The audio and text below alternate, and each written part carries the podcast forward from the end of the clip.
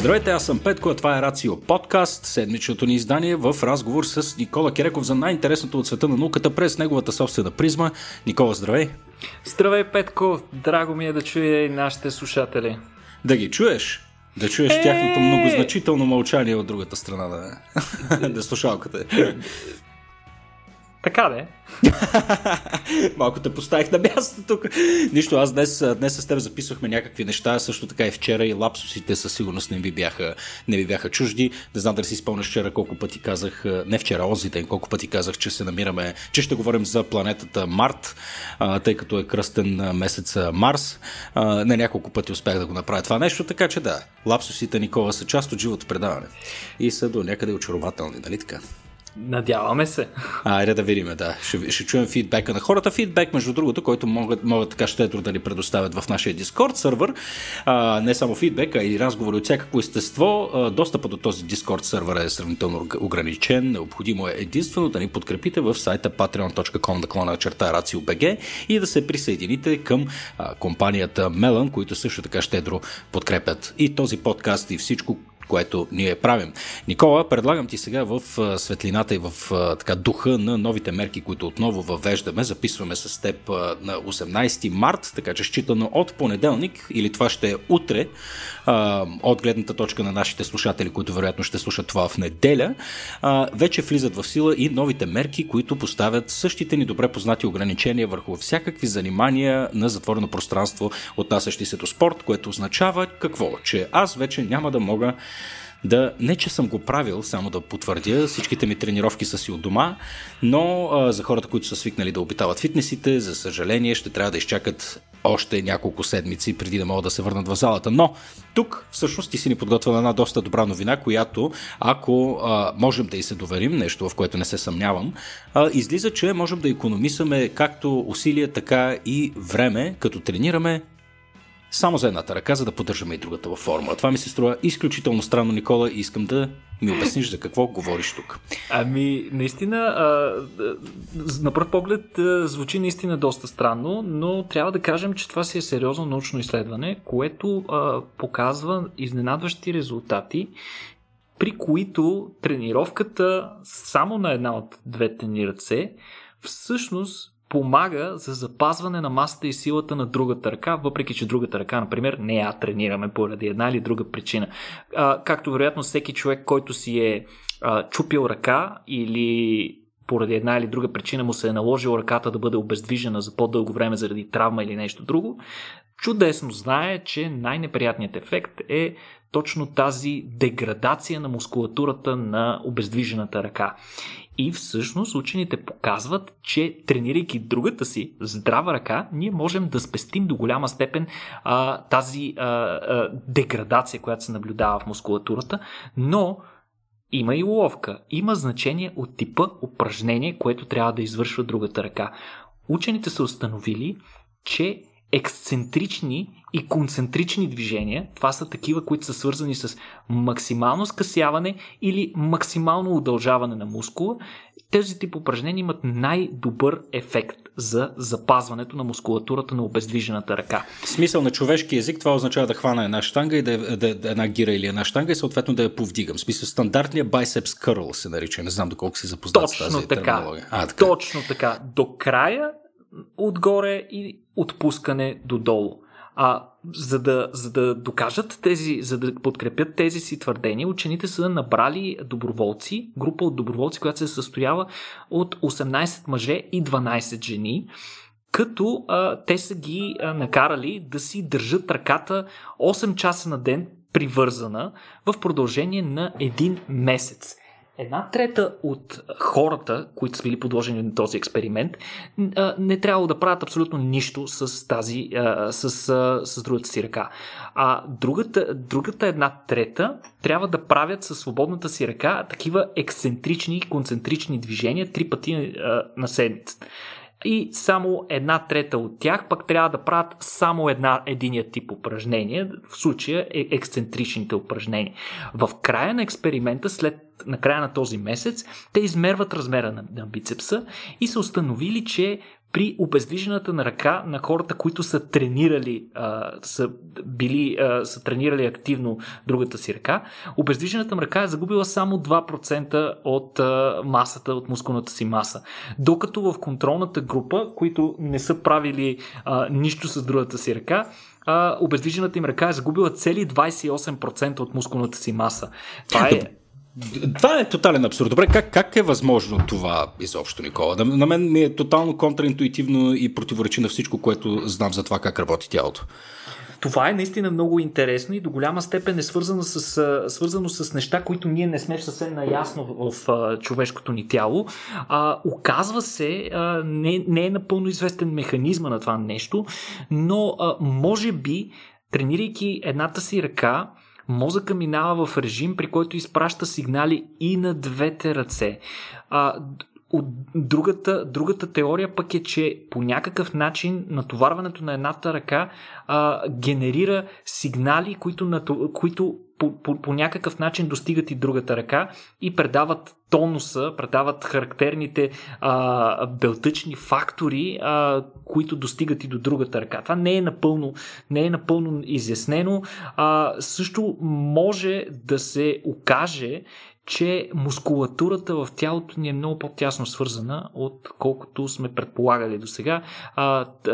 Този мит, а, мисля, че беше древногръцки за а, легендарния копия Хваргач, забравих му името, при който едната му ръка е много по-голяма от другата, защото а, нали, цял живот прекарал в ръдане на копие. Mm-hmm. Явно не е съвсем вярно, както и повечето хора знаят.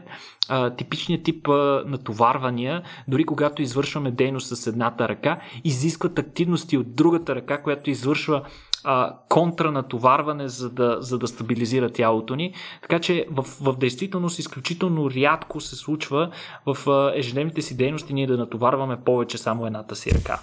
Със сигурност не съм единствения, който в момента слуша това и не си представя нещо съвсем различно. И знам какво ще кажеш. Нали, Петко, ти, твоето бързо подсъзнание и така. Не, аз съм мисля, че част от една значителна част от хората е една сериозна статистическа извадка и аз съм явно аршина на нормалното Никола. Е, нали, тук... Петко, нека бъдем прагматици. В крайна сметка, подобно нещо, подобно откритие би било изключително полезно за хората, които поради една или друга причина, най-често поради травма, им се налага едната им ръка да бъде обездвижена.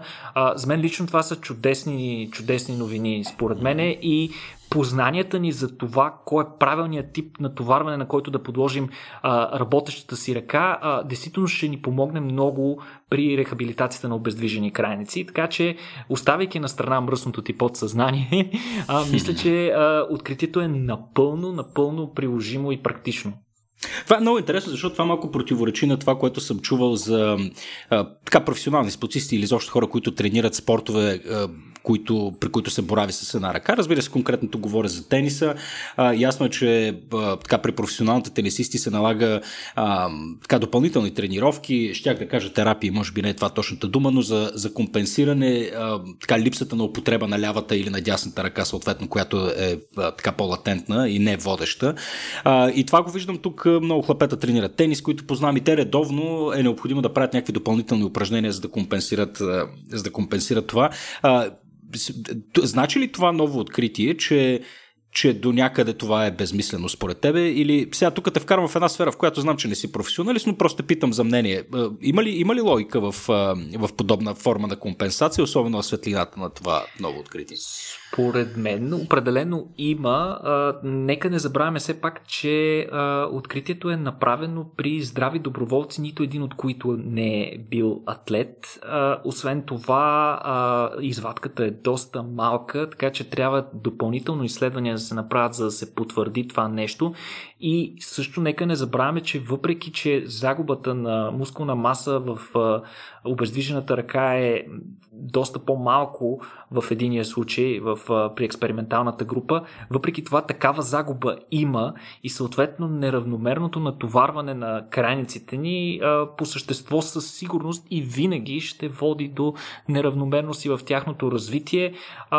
При всички случаи, по същия начин както двете страни на лицето ни не са напълно симетрични, така и а, двете ни ръце а, не са еднакво силни. Може би хората, които обръщат повече внимание и често измерват, да кажем, бицепса си, а, нали, хора, които са по-маниачени, разни фитнес маняци и така нататък, чудесно знаят, че винаги а, едната ръка е по-голяма, малко по-голяма, незначително малко по-голяма. Нали, това обикновено е водещата ръка, с която действаме и работим. При повечето хора по света тя е дясната ръка, а, отколкото другата, която е не водещата.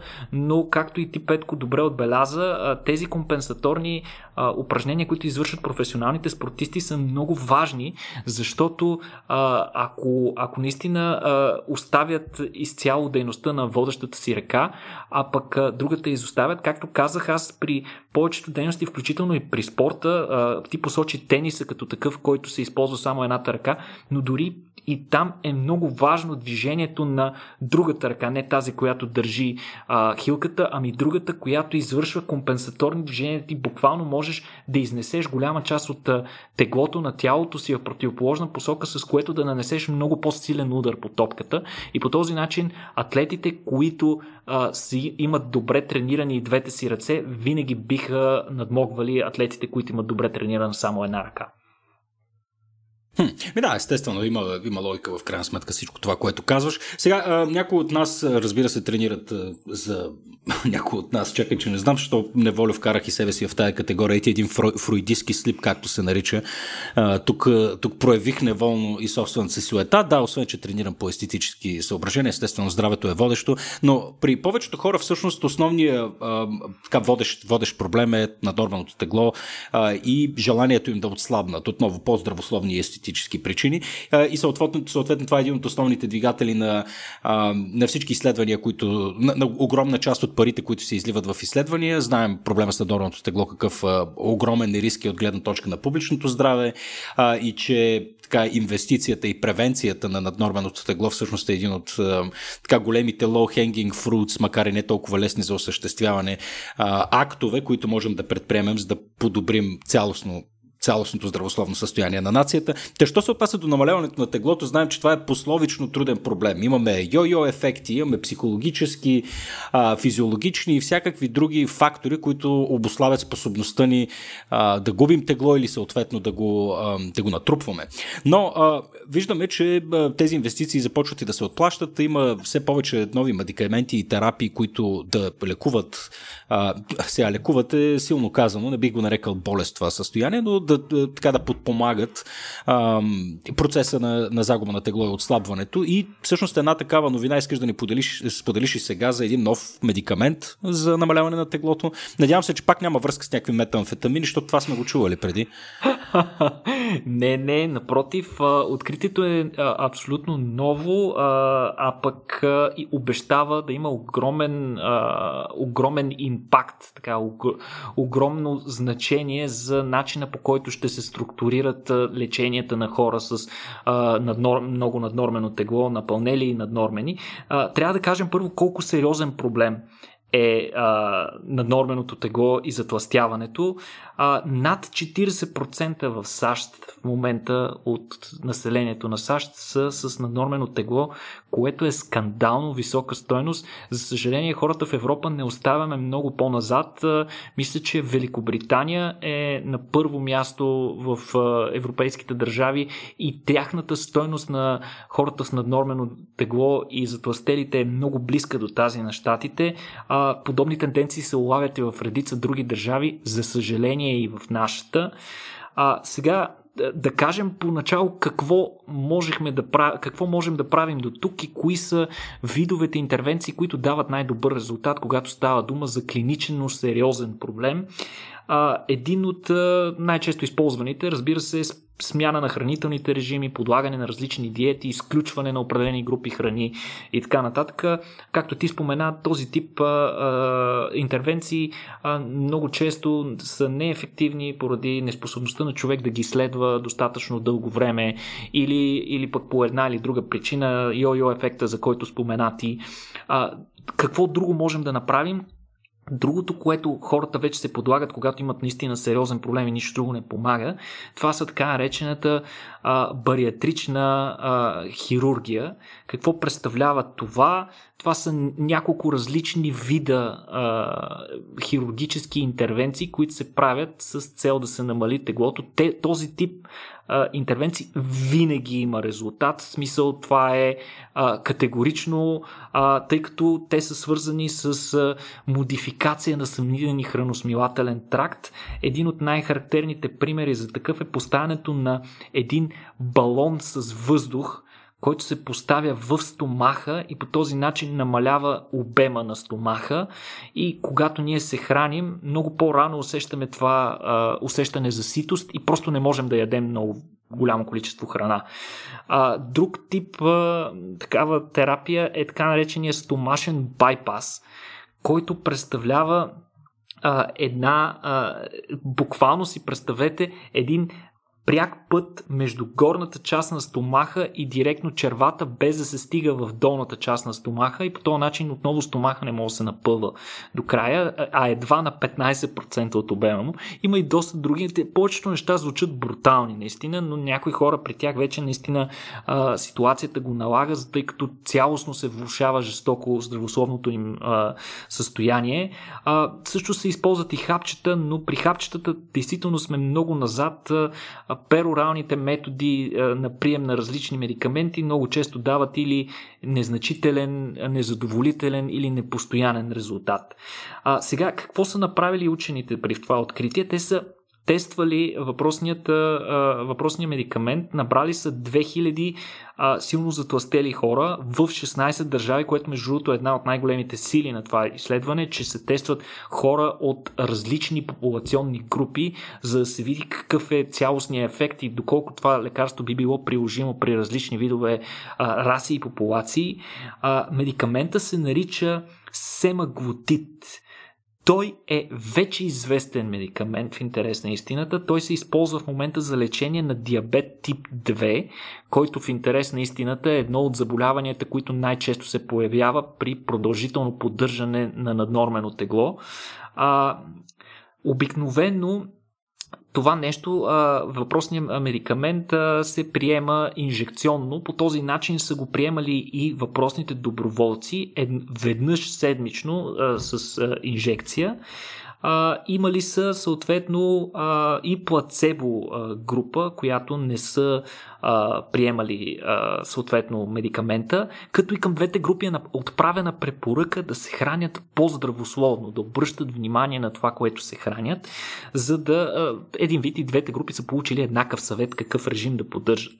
Добре, а, може ли само да вкарам? Това не е ли основен недостатък на изследването, че не е конкретна диета, която всички да спазват, а е препоръка? В смисъл, откъде знаем? Знаем, че изследванията от този тип са пословично трудни, именно защото не сме в къщите и главите на хората. Ами то, нямаше как. По принцип и, и, и по същество няма как да накараш а, огромна група хора да поддържат някакъв режим продължително време. Изследването е много дълготрайно, което също според мен е много важно за това да проследиме колко а, действителен е ефекта. Е, изследването е проследило хората в продължение на 68 седмици. Да, да, той в крайна сметка иска се да е максимално приближено до нормалните условия. Точно така, да оставим да. хората да си живеят техния си живот, за да можем какъвто и ефект да видим, да можем да кажем дали той е, а, се дължи на лекарството или не. И съответно те са установили а, средна загуба на тегло при експерименталната група в размер на почти 15% като 30% от участниците са загубили повече от 20% от теглото си. Пу! При плацебо групата почти е нямало разлика. Разликата между теглото в началото и в края на експеримента е било незначително, което показва, че този, тези, този медикамент е минимум два пъти по-ефективен от най-ефективният медикамент в момента на пазара и ефектите му са сравними с ефектите, които се наблюдават при тези ужасяващи хирургични намеси, за които разказах по-рано. А, което, нали, това няма как да, да го означим като нищо по-малко от сензационно, защото а, защото наистина, наистина това е реален, напълно реален ефект от хапче, което ти приемаш перорално. Така, какви са механизмите? Основният механизъм, който учените са установили е, че поема, приема на, това, на този медикамент намалява значително апетита, като повлиява определени мозъчни центрове, които отговарят за регулирането на, на, на, на апетита ни. А, разбира се, това не е вървяло и без странични ефекти. Когато говорим за, страни, за медикаменти, а, знаете, че това е някакъв тип намеса в хомеостазата на организма ни и винаги е свързано с някакви странични неща. А, за съжаление, при доста хора те са свързани най-вече с диария и с гадене, както и други различни храносмилателни симптоми. А, за съжаление, 60% от хората а, са се отказали а, от да, да, да завършат експеримента, а, докато, а, докато само 5% от хората в плацебо групата са се отказали, така че видимо а, медикамента е имал някакви странични ефекти, но трябва да кажем, че а, приема на другите видове медикаменти за наднормено тегло не върви също без странични ефекти. Не, тези ефекти не са били значително повече от тези а, при другите медикаменти, пък и винаги а, колегите химици а, могат да преадаптират медикамента, да, за да постигнем малко по-добри а, резултати в а, желаното направление, като например да имаме повече ефект и по-малко странични а, ефекти. А, за съжаление, а, един от недостатъците на изследване, че не е проследено какво се случва а, след това, а, дали, дали а, хората си връщат теглото, като поне един от участниците е а, репортнал, е докладвал, че е започнал да си връща част от а, теглото, което е загубил по време на приема на медикамента. А, иначе, хубавата пък новина е, че този медикамент, а, пътят му от а, това откритие до приложението му при хора ще бъде много кратък, защото той вече одобрен а, за използване при хора. Той се използва, както споменахме, за лечение на диабет тип 2 и вероятно просто а, промяната на препоръката му и одобряването му от FDA а, и от съответно от Европейската медицинска агенция би било много, много по-лесно. Просто трябва да се добави още едно показание за приема. Хм. Аз съм малко изненадан, като каза, че поради страничните ефекти близо 60% от хората са се отказали сега диария и повръщане са, да, със сигурност не са приятни изживявания, но хората, които познавам, които систематично се опитват да отслабнат, нещата, които правят според мен са далеч по-болезнени. Нали? Да, Система... това няма да ги спре, нали така? Да, да, смисъл продължителен глад само на вода, тук ще ям само череши в продължение на два месеца, някакви кошмарни изпълнения, ами... които със сигурност водят също до диария минимум. така ами трябва, трябва да знаем, че все пак това е и психологическо, знайки, че в момента си част от клинично изпитание изпитване на, mm-hmm. на медикамент с ново приложение и така нататък, хората са доста по-внимателни, доста повече наблюдават ефектите върху тялото си и съответно са доста по-предпазливи, страх ги е, тъй като медикамента не е бил тестван за тяхното показание и съответно много по-лесно взимат решението да се откажат. Поне мен лично това според мен е водещото, но дори да, е бил, да са били по-чести тези странични ефекти, отколкото а, при други а, такива медикаменти, Както споменах, медикамента лесно би могъл да се преформулира, дозировката може да се промени. Те първа ще се направят, вероятно, и по-големи и мащабни проучвания, които ще отговорят на въпроса как трябва да се подходи.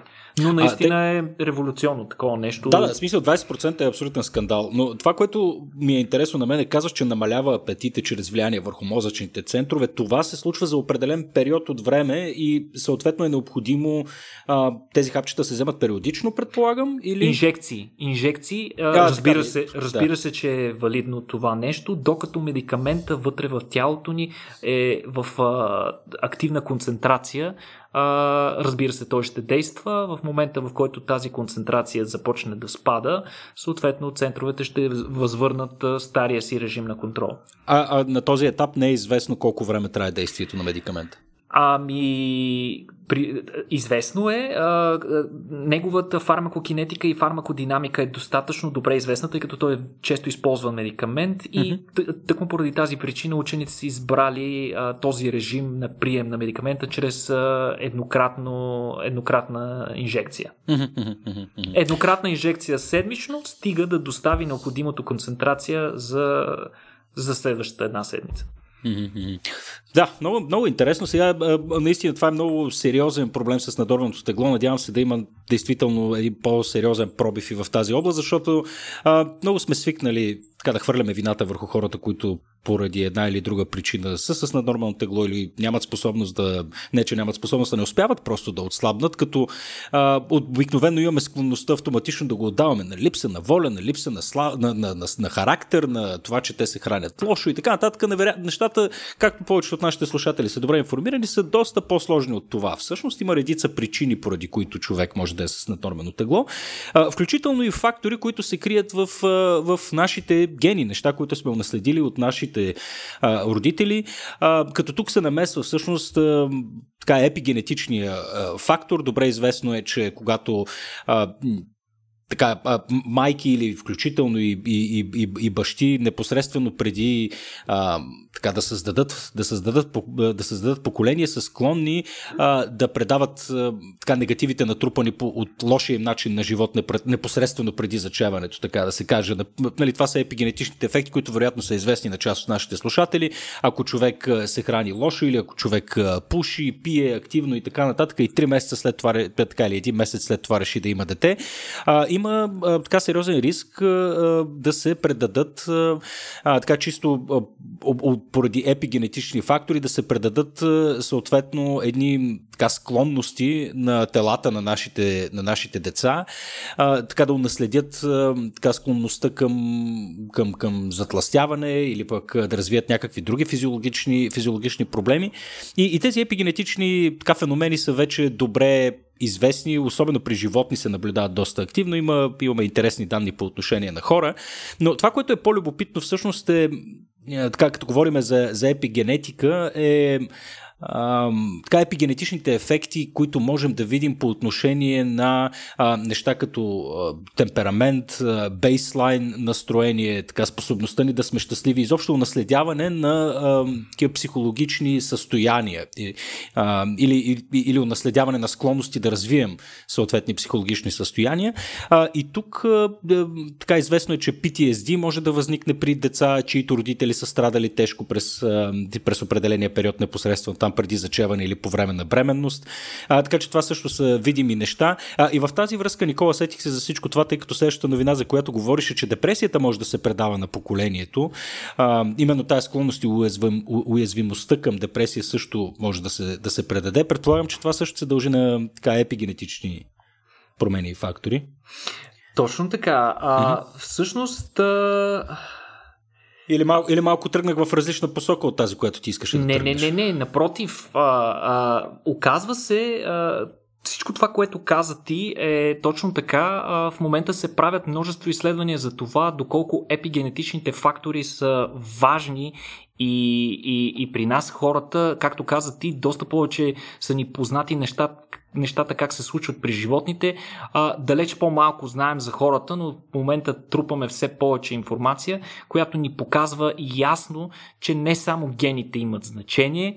Очевидно е, че и околната среда и взаимодействието между околната среда с нашите гени има ключово значение. Сега, по отношение на а, това, за което исках да ви разкажа, аз това е едно много елегантно изследване, а, което а, установява, че уязвимостта към развитие на депресивни състояния може да се предава в поколението на конкретно случая на мишки, но хората, научените, които са правили това изследване, казват, че вероятно подобни механизми биха били валидни при хора. Какво са направили учените? Те са подложили мишки на хроничен стрес. Буквално в продължение на продължение на седмици са излагали, са се гаврили там с някакви мишки, са ги подлагали на, а, а, стрес, на стресови фактори, най-често а, под въздействието на електрически ток, а, на опарвания и така нататък. И животните са били непрекъснато под въздействието на такъв стрес. А, на петата седмица от а, този турмоз психологически, на който биват подлагани животинките, а, те развиват симптоми на депресия. Логично, нали? Вероятно аз би ги развил още на първата, но жив... явно мишките са а, по, по-корави а, психически от мен. А, та, Тези симптоми, разбира се, не са съвсем като тези, които развиват хората с клинична депресия, но имат много сходни симптоми, така генерализирани симптоми в цялото тяло. В последствие те са чифтосали тези мъжки животни с женски, които никога не са били подлагани на такива а, психологически терори и съответно нямали развита подобна депресия и са наблюдавали какво се случва в тяхното поколение. А, оказва се, че палките, които се раждат на, на такива женски, а, са си абсолютно нормални, нямат никакви проблеми, поне на пръв поглед. Изглеждат като нормална, щастлива мишка. Обаче, ако в такъв момент хванеш и, а, и, и подложиш тези животни на някакъв стрес, те изключително бързо развиват симптоми на депресия, подобни на тези, които са развили при бащите им. Много, много по-бързо, буквално още при първите стимули, се наблюдава такава депресия, която е отнела 5 седмици да се развие при бащите им. А, тъй като мишките, мъжките мишки не участват в отглеждането на, на, и в грижата за поколението, а, най-вероятно. Чак, чакай, това... сериозно? Мишките, мъжките мишки не участват? Не, по никакъв начин. Не ги е грижа изобщо, а, така да се каже, от най-лошия тип мъже са. чакай, една скоба. Това, това, ако трябва да го кажеш 50-50, участват, не участват при бозайниците, кое се среща по-често? Ами това е спорно, но а, различно е. Смисъл, а, според различната стратегия, която приема даден вид, но според мен е много по-често е този а, фактор, при който мъжките полагат или никаква, или много по-малко грижа, отколкото женските за поколението. Какви сме келеши, брат. Извинявай, но, давай нататък. А, тъй като те не участват в грижата за поколението, а, учените са а, решили са да, да, да да, изчистят експеримента, т.е. те изобщо мъжките животни да нямат никакъв допир до женската. Един вид, ако някой каже, че те със своето лошо настроение са заразили женската, която последствие повлиява на, на децата си, учените са избегнали това, като са оплодили женските инвитро, т.е. те никога не са виждали мъжката стресирана мишка, а са били просто оплодени с семенна течност добита от тези животни. И отново са получили абсолютно същия резултат. Явно нещо в, в а, семенната течност се прехвърля върху поколението и променя начина по който а, малките а, от първото поколение на женската реагират на стресови ситуации. Е, гати, а, значи не стига, че вземи тая депресия ми и чао, няма да ме видиш повече. точно, точно така. И учените а, са изказали хипотезата, че за това са отговорни едни малки РНК молекули, така наречените микроеренки, които играят много важна регулаторна функция, като регулират експресията на различни а, гени и съответно производството на различни протеини. А, те засягат а, развитието на мозъка и така нататък, но а, а, развитието пък на мозъка до голяма степен има отношение към това как тези животни биха реагирали на, на, на стрес.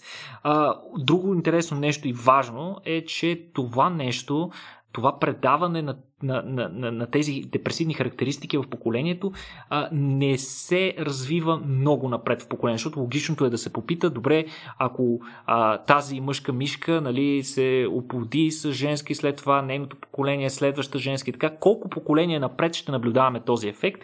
Това, което учените са установили е, че а, най-силен е ефекта в непосредственото поколение, в първото, вече в следващите поколения той е доста по-малък или трудно дори забележим, трудно да се регистрира. А, не се знае наистина дали това нещо работи а, при хора, но има серия изследвания, за които и Петко спомена, а, особено тези най-известни станаха, печално известни станаха изследванията, които изследват наследници на жертви от Холокоста, а, при които наистина а, явно стресът при техните родители е индуцирал а, промени в начина на развитие на мозъка на техните деца, така че те са много по-предразположени към депресия, към развитие на посттравматичен стрес, към а, фактори, които при здрави индивиди не биха предизвикали подобно нещо. Да, тук бележката, която, която всички трябва да си вземем, естествено, не че казваме нещо, кой знае колко ново, всичко е common sense, но просто ако планирате да имате деца, няколко месеца по-рано преди това, спираме всичко, намаляваме максимално стреса, тъй, защото оказва се, че нещата, които ни се случват днес, могат да окажат влияние върху, върху децата ни чрез, чрез генетиката и чрез епигенетичния феномен.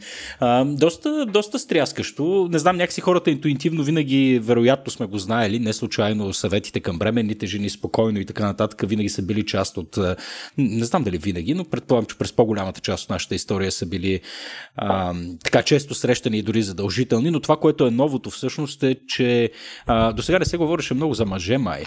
А, нали, до сега винаги фокуса беше върху майката, майката трябва да внимава, майката трябва да се пази, се оказва, че мъжа също така нали, не може с нали, тежка арда и средеци бирички и да си мисли, че всичко ще е наред. Нали, че, че, че това какво мъжа прави също оказва влияние върху това какво дете Крайно време, крайно време да се върне фокуса и върху нас, Петко, нали? До голяма степен жените а, винаги са бяха сега... много отгрижвани.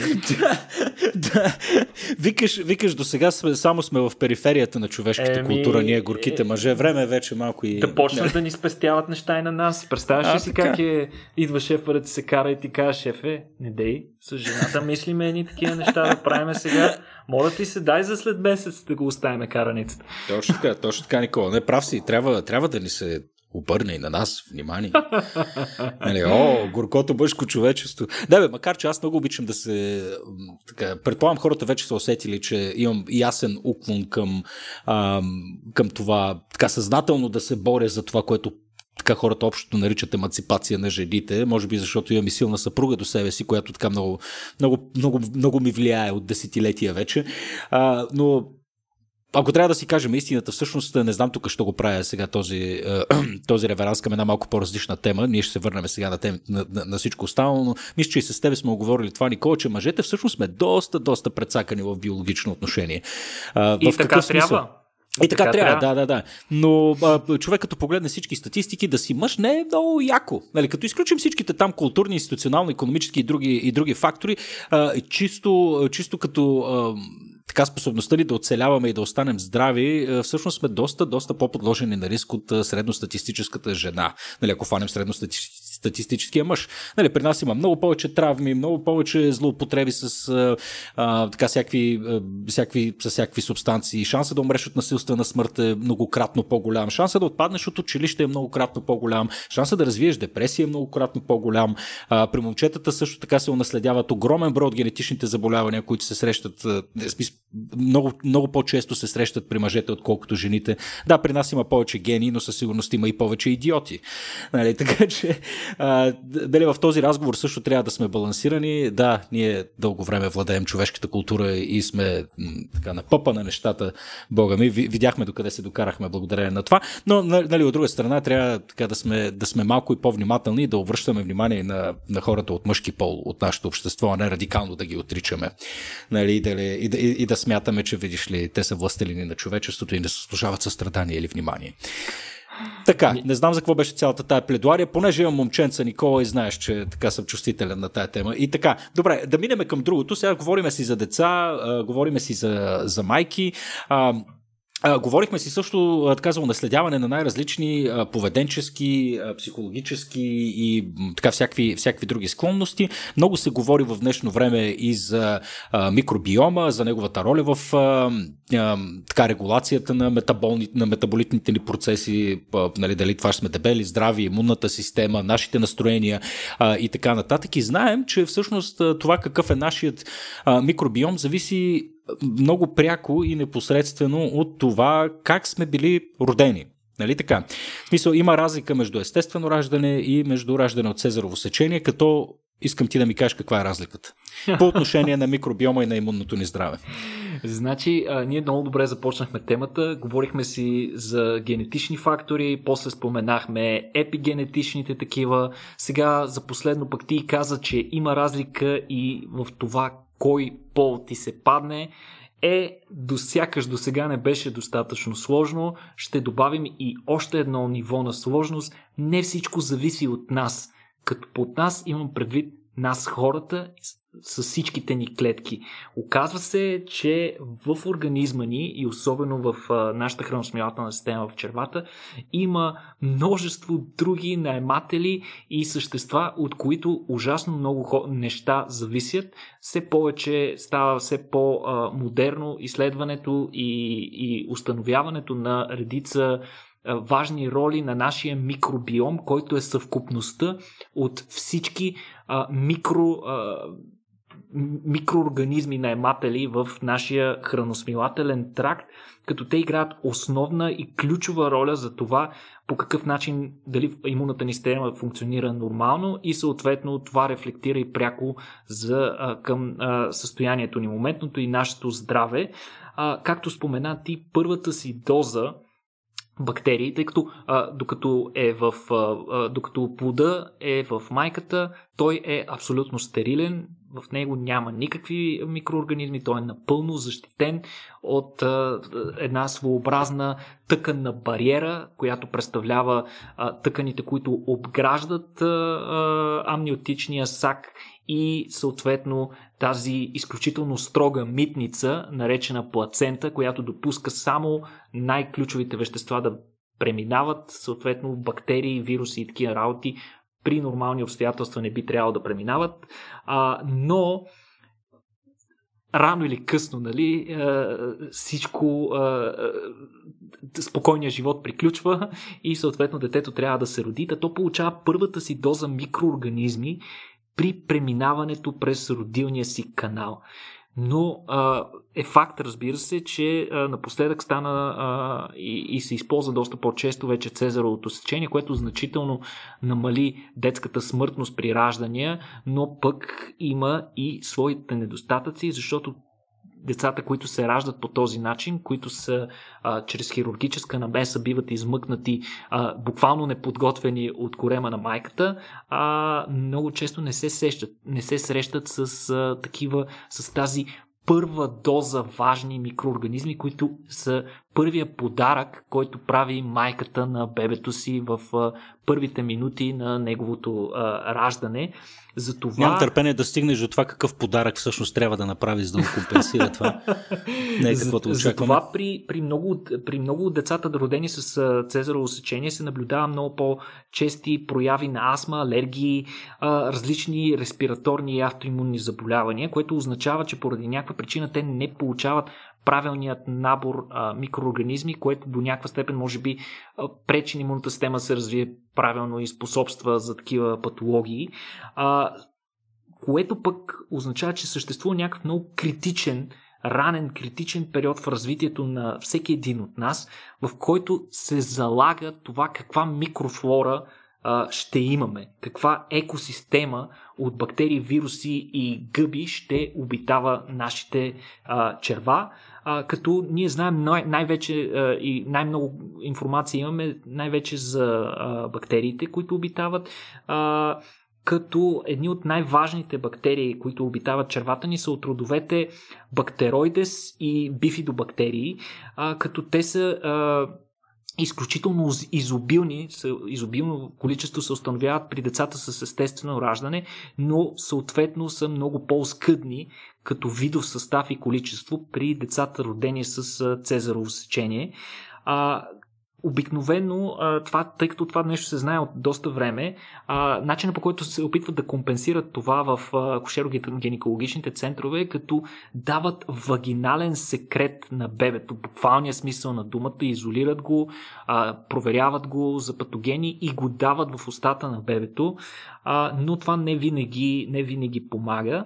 Затова учените са прибегнали към радикални мерки. Това изследване, за което ще ви кажа, засяга 17 майки, които са имали планирано цезарово сечение и а, седмица след а, седмица преди раждането им а, се взимат от тях фекални проби. Всъщност взимат се част от екскрементите, които до някаква степен съдържат а, чревната микрофлора, а, съдържат а, огромно количество от представителите на чревната микрофлора, която вече е изградена в майките и тестват тези проби за патогени. Съответно, при едва 7 от майките са установили, че няма нито един патоген. Това не означава, че другите 10 майки са били а, болни от нещо. Просто в тях са установили бактерии, които има някакъв шанс да бъдат патогенни и те учените не искат да поемат риска, затова са ги елиминирали. Са останали само 7 такива майки. И при тях много малко количество фекална материя. Това може да звучи наистина гадно, но изслушайте ме до края, наистина това е интересно. А, няколко грама разредена фекална материя като говорим не даже не няколко грама, няколко милиграма, изключително малко количество, се разрежда такава фекална а, част от екскрементите на майката, се разреждат в а, определено количество карма, в няколко милилитра карма и се дават на, на бебетата като в продължение на следващите 12 седмици изключително стрикно се проследява състава на бактериите в изпражненията на бебетата буквално от първото им изхождане по а, голяма нужда. Изследват се състава, значи разбира се в началото няма нищо и в последствие започват нали, да се а, наслагват а, първите бактерии, с които то се среща. А, установ... като за контролна група учените са използвали 29 нормално родени а, деца и 18 а, деца с а, родени с цезарово сечение, които не са им давани а, такива фекални проби. И след 3 седмици това, което те установили е, че микробиома при децата получили въпросната доза а, от фекални бактерии от майката е много по, в много по-добро състояние, отколкото а, тези при а, тези, които не са го получили и много близко до тези, които са родени по естествен начин. Имало е много по-малко потенциални патогени, като ентерококус или солмодела, които, за съжаление, са доста по-често откривани при децата, родени при, при класическо цезарово сечение. Тук учените дори изказват хипотезата, че има еволюционно предимство вагиналният отвор, от който се ражда всеки един от нас, да е разположен в близост до отвора на храносмилателната система или ануса. Това наистина, отново казвам, абсолютно сериозно изследване, тъй като вероятно преносът на бактерии от вече установения и балансиран микробиом на майката би бил изключително полезен за а, бебето, което пък няма нищо, то стартира изцяло на, на, на, на чисто, така да се каже, и, може, и, и му гарантира един добър старт, така че да не тръгнат нещата в, в, в, лоша, в лоша посока. А, стартирано е и а, вече клинично изпитване на, на въпросната методика, като се набират множество участници. Включително а, в клиничното изпитване ще има и плацебо контрола, при която ще дават просто чиста карма на на бебетата, без майките да знаят дали тя съдържа въпросната фекална материя. Така че много, много скоро ще очакваме и добри резултати в това направление, за да видим дали този метод би имал приложение и при а, реалните раждания. Но до тогава искрено препоръчвам на всички не правете това в къщи, не правете подобни опити, оставете това на учените, когато те установят правилния метод, начин, доза и, и, и път на прием, най-вероятно това нещо ще бъде налично за бъдещите а, новородени. Хм, и ами. Изказах се, и изказах се аз просташки. Никола, фантастично, изключително много ти благодаря.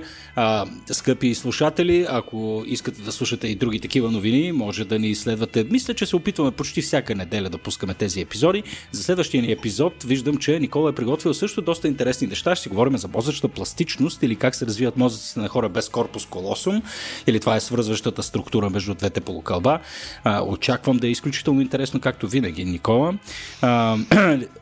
Другото остава за сега неясно, поне за, поне за мен, сигурен съм, че е някъде там в главата на Никола, но следвайте ни, всяка неделя се опитваме отново да ги пускаме и това се случва благодарение на вас, хората, които ни подкрепят, хората, които ни слушат.